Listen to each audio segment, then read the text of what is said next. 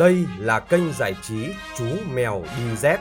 Bạn đang nghe chương trình đọc truyện cổ tích dành cho các bé.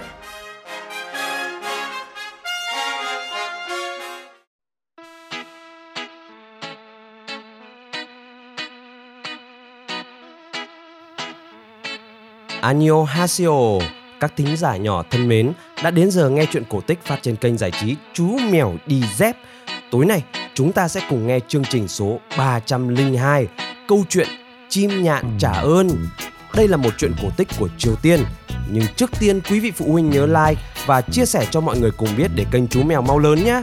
Để ủng hộ chương trình, quý vị phụ huynh có thể donate vào tài khoản ngân hàng Tiên Phong Banh 000 1600 8001 chủ tài khoản Nguyễn Phong Anh. Để biết thêm chi tiết về chương trình, các bạn có thể truy cập website chú mèo đi dép.com hoặc tham gia cùng cộng đồng yêu thích truyện cổ tích tại fanpage chú mèo đi dép. Còn bây giờ, chúng ta sẽ quay lại với chương trình câu chuyện chim nhạn trả ơn bắt đầu như sau.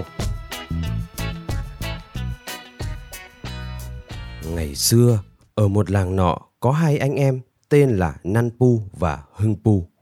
Em tên là Hưng Pu, là người có tấm lòng nhân hậu, hiền lành, chăm chỉ. Anh tên là Nan Pu, là người rất tham lam và bẩn tính. Hưng Pu không được thừa hưởng một chút nào tài sản của người cha. Anh chẳng quan hệ với ai mà chỉ cần cù làm việc. Còn người anh tham lam thì chiếm đoạt toàn bộ tài sản. Dù như vậy, Hưng Pu có tấm lòng nhân hậu cũng không oán trách anh. Dù cho nghèo nàn, anh vẫn không tham muốn của cải của người khác. Thậm chí khi nhìn thấy người nghèo, anh còn cảm thương và giúp đỡ họ. Vào một năm, gặp nạn hồng thủy, trời làm mất mùa, đến cả lương thực cũng trở nên khó khăn. Không đừng được, Hưng Pu phải tìm đến người anh Nan Pu để vay mượn một ít lương thực. Nan Pu nổi nóng nói với em, không có, không có đâu, đi đi. Nanpu cứ thế xua đuổi Hưng Pu. Mặc dù vậy, Hưng Pu vẫn không bất bình. Anh chẳng còn chút sức lực nào nữa, đành quay trở về nhà. Đến lúc tuyết tan, mùa đông lạnh lẽo cũng sắp đi qua. Mùa xuân ấm áp trở về. Hưng Pu cẩn mẫn đã bắt đầu chuẩn bị công việc đồng áng trước tất cả mọi người. Khi ấy, một đôi chim nhạn từ đâu bay tới, đậu trên dây phơi, hót ca líu lo, rồi bắt đầu làm tổ dưới hồi nhà. Nhìn thấy thế, Hưng Pu liền lấy những mảnh nhỏ của cây làm chỗ dựa phía dưới tổ. Xây tổ xong, chim nhạn đẻ trứng rồi chim con nở ra.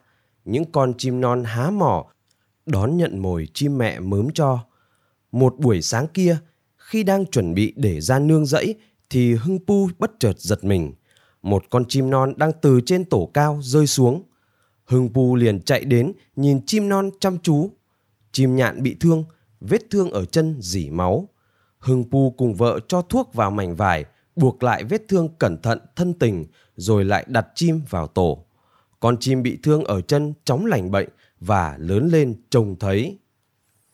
Giờ đây, cái nóng oi bức, cái mưa dầm chán ngắt cùng với mùa hè qua đi. Và một ngày cuối thu, hoa cúc tỏa hương, chim mẹ và đàn chim non chào cảm ơn gia đình Hương Pu, lượn một vòng trên sân nhà rồi bay về phương Nam. Vào một ngày kia, dưới ánh nắng mùa xuân ấm áp, trồi xanh nảy mầm, muôn hoa nở rực rỡ bên triền núi, Hưng Pu lại thấy chim nhạn bay về. Hưng Pu gọi, Chim nhạn ơi, mày đã đến đây à? Suốt mùa đông mày khỏe chứ? Đàn chim hót reo mừng rỡ đáp lời của Hưng Pu. Hưng Pu nhìn thấy một con chim ngậm vật gì ở mỏ. Chim liền thả vật ngậm trong miệng rơi xuống trước Hưng Pu. Đó là hạt bí. Hưng Pu toàn tâm toàn ý đem hạt bí đó trồng dưới hàng rào. Khi những con chim non đủ lông đủ cánh mạnh mẽ thì những quả bí to tròn như trăng rằm cũng treo lủng lẳng trên giàn. Vào một ngày cuối thu, Hưng Pu lên giàn hái những quả bí to bí nhỏ. Anh cùng vợ bắt đầu bổ đôi quả bí xúc sắc xúc sắc kéo cưa lửa xẻ kéo cưa lửa xẻ sùn cùn sùn cùn kéo cưa lửa xẻ xẻ cha quả bí, sùn cùn sùn cùn, kéo cưa lửa xẻ. Họ cất tiếng hát vang, hòa điệu với nhịp cưa. Rắc, quả bí thứ nhất được tách đôi. Không thể tưởng tượng nổi, trong quả bí đầy ắp ngọc trai. Hưng Pù gọi vợ, Mình ơi, thật là điều kỳ lạ, ngọc trai kỳ diệu đã ở trong quả bí ư? Hai người vô cùng kinh ngạc, lại bổ tiếp quả bí khác. Rắc, quả bí thứ hai đã được bổ đôi. Lần này thì đầy ắp những viên bích ngọc, hồng ngọc. Hưng Pu và vợ vui sướng, không biết giường nào. Quả bí thứ ba, thứ tư thì đổ tràn ra đầy những đồng tiền vàng, tiền bạc. Hưng Pu bỗng chốc trở thành đại phú gia. Tin đồn này đã lan ra đến tai của Năn Pu. Anh ta không thể chịu đựng được, bèn khích bác rằng Hương Pu mà đã trở thành người giàu có ư. Vợ anh ta cũng ghen tị thèm muốn, dẩu môi lên mà rằng Ai chà chà, vinh dự thay cái thằng Hương Pu đã trở thành triệu phú rồi cơ đấy. Nghĩ đi, nghĩ lại, Năn Pu vẫn băn khoăn, không thể nào hiểu được làm sao cái thằng Hưng Pu ngốc nghếch ấy lại trở thành người giàu có được. Hắn nói với vợ, phải đi đến nhà nó xem sao. Vợ hắn cũng hùa theo. Đúng rồi, chắc thằng Hưng Pu đã trộm cướp mà trở thành người giàu có đấy mình ạ. À. Mình phải đến quở mắng, dọa nạt và chiếm cái tài sản ấy. năn Pu đến trước nhà Hưng Pu, thấy nhà của Hưng Pu đang ở giống như cung điện của vua. Người hầu từ bên trong bước ra mở cửa lớn và nói, xin mời ông đi đường này. Hắn hỏi, có phải là người tên gọi Hưng Pu đang ở cái nhà này phải không? Người hầu liền nói, anh nói lăng nhăng gì về ông chủ tôi đấy? Năn Pu liền cao giọng, này, gọi ngay cái thằng Hưng Pu ra đây, bảo là anh nó đến. Nan Pu đẩy mạnh người hầu rồi đi vào trong. Nhưng có quá nhiều cửa nên hắn chẳng biết đi đường nào. Nanpu hoang mang bối rối. Người hầu liền chạy theo và nói Xin mời ông đi lối này ạ. Nanpu cứ thế xăm xăm xông thẳng vào, vừa đi vừa cất tiếng gọi to. Hưng Pu, mày có ở trong đó không? Tao biết là mày có nhà, ra đây gặp anh. Nghe thấy tiếng, vợ Hưng Pu xỏ chân vào hài, chạy vội ra cúi đầu chào. Nanpu hất hàm. Thím nó đây à? Dạo này có khỏe không? Nan Pu nhìn thấy hình dáng của vợ Hưng Pu thay đổi thì vô cùng ngạc nhiên, vừa lẩm bẩm. Hừm, đồ ký sinh, ăn với chả mặc. Lúc đó, từ bên ngoài, Hưng Pu nghe nói anh đã đến nên chạy vào nhà. Anh ơi, đường xa như vậy mà anh đã đến vất vả quá. Chị dâu em có khỏe không anh? Hưng Pu đối xử với anh rất mực chân thành. Nan Pu nhìn thấy vợ Hưng Pu làm biết bao nhiêu món sơn hào hải vị bày đầy trên bàn thì của mắng. Hưng Pu này, ai đã xui khiến mày đi trộm cắp thế? Hưng Pu hoảng hốt. Anh ơi, em đi đâu mà trộm cắp về nhiều thứ thế này ư? Tuyệt nhiên không phải đâu. Nan Pu lại giả vờ nghiêm giọng. Này, Hưng Pu, nếu mày không nói thật, tao sẽ báo cho nhà quan đến bắt mày. Ôi anh ơi, tuyệt đối em không trộm cắp gì anh ạ. À. Năn Pù lại sưng sộ. Này, vậy thì tiền nhiều quá đáng thế này là từ trên trời rơi xuống hả? Hay từ dưới đất mọc lên? Bất thình lình từ đâu mà có hả? Hưng Pu chân thành nói. Đó là từ trên trời rơi xuống, không có gì khác đâu anh ạ. À. Nan Pu há hốc cả miệng. Cái gì? Từ trên trời ấy hả? Dạ, vâng ạ. Có con chim nhạn thả hạt bí xuống cho em. Em trồng bí nên bây giờ trở thành như thế này đây ạ. Năn Pu hỏi lại.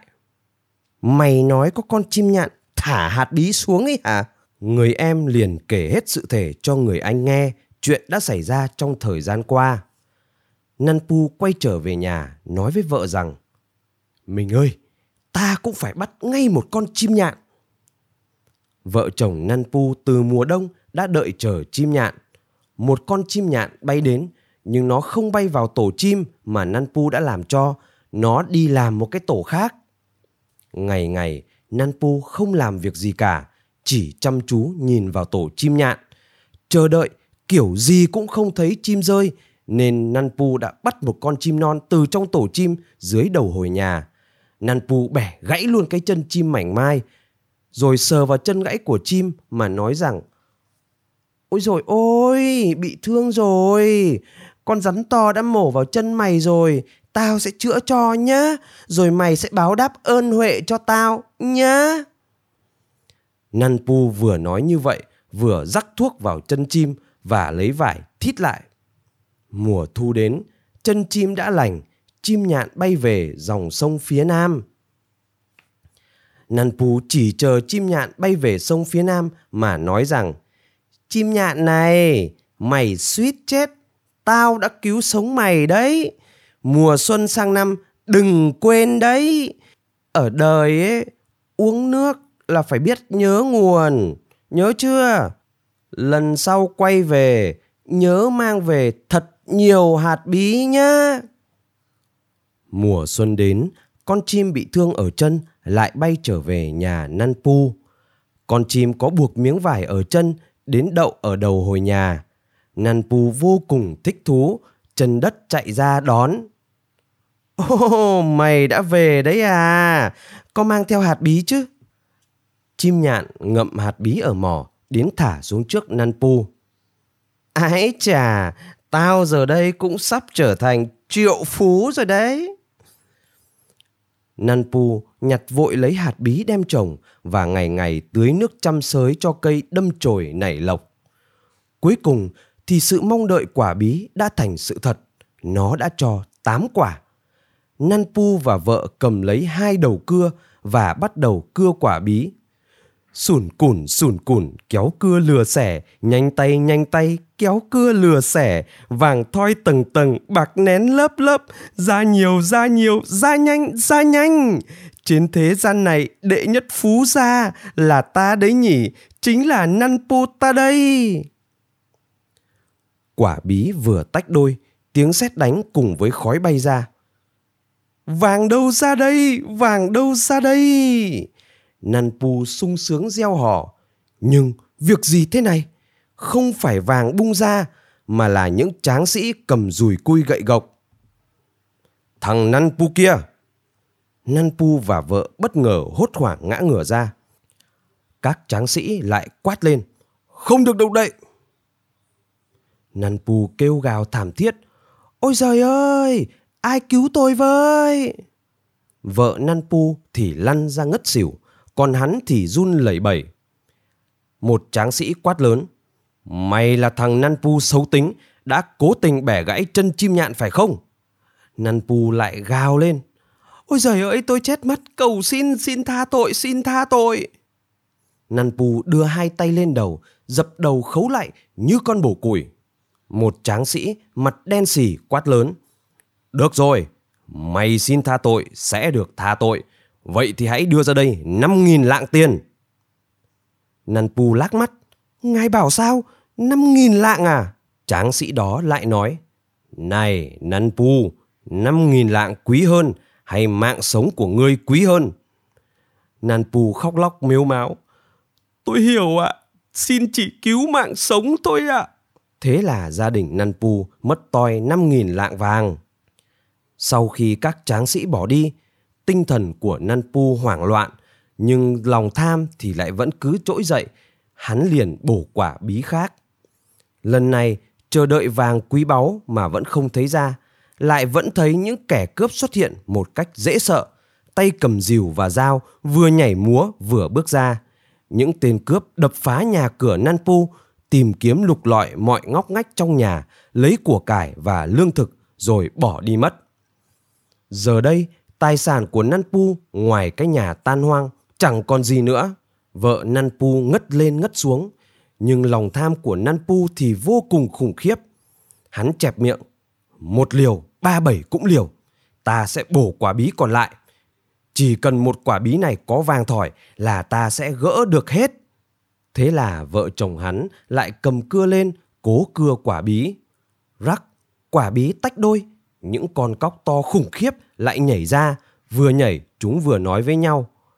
thằng Năn Pu tham lam vô độ bẩn tính, phải cho nó khốn đốn. Những con cóc kêu gào đinh tai nhức óc không ai chịu nổi. Nghe những tiếng kêu ấy, những quả bí còn lại tự mở và càng lúc càng có nhiều cóc nhảy ra. Hai vợ chồng Năn Pu đầu váng mắt hoa, không thể chịu nổi, đành phải bỏ nhà ra đi. Nanpu giờ đây đã trở thành một kẻ ăn mày. Hưng Pu nghe tin gia đình người anh bị tàn lụi thì vô cùng ngạc nhiên chạy đến hỏi. Anh ơi, anh và chị nhà có làm sao không? Nanpu gầm gừ nói với em. Mày có mắt thì tự nhìn đi. Chỉ vì tin lời xảo trá của mày mà gia đình tao giờ đây tan nát. Mày sung sướng chưa hả thằng em ác độc? Hưng Pu cầm lấy tay anh mà nói. Anh ơi, anh đừng nói vậy. Từ đây, xin anh đừng lo lắng điều gì hết. Hãy đến nhà em cùng chung sống với em. Nghe em trai nói vậy, đột nhiên Nanpu cất tiếng khóc giống lên, cảm thấy hối hận vô cùng vì đã bạc đãi người em và tham lam vô độ. Từ đó, Nanpu hối cải, đưa gia đình đến nhà người em sống và trở thành một người hiền lành lương thiện.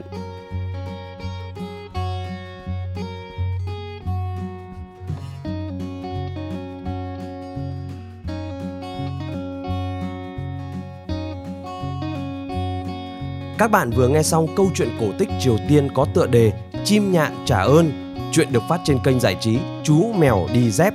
Kênh giải trí Chú Mèo Đi Dép đã có mặt trên Spotify, Apple Podcast, Google Podcast và nhiều nền tảng khác.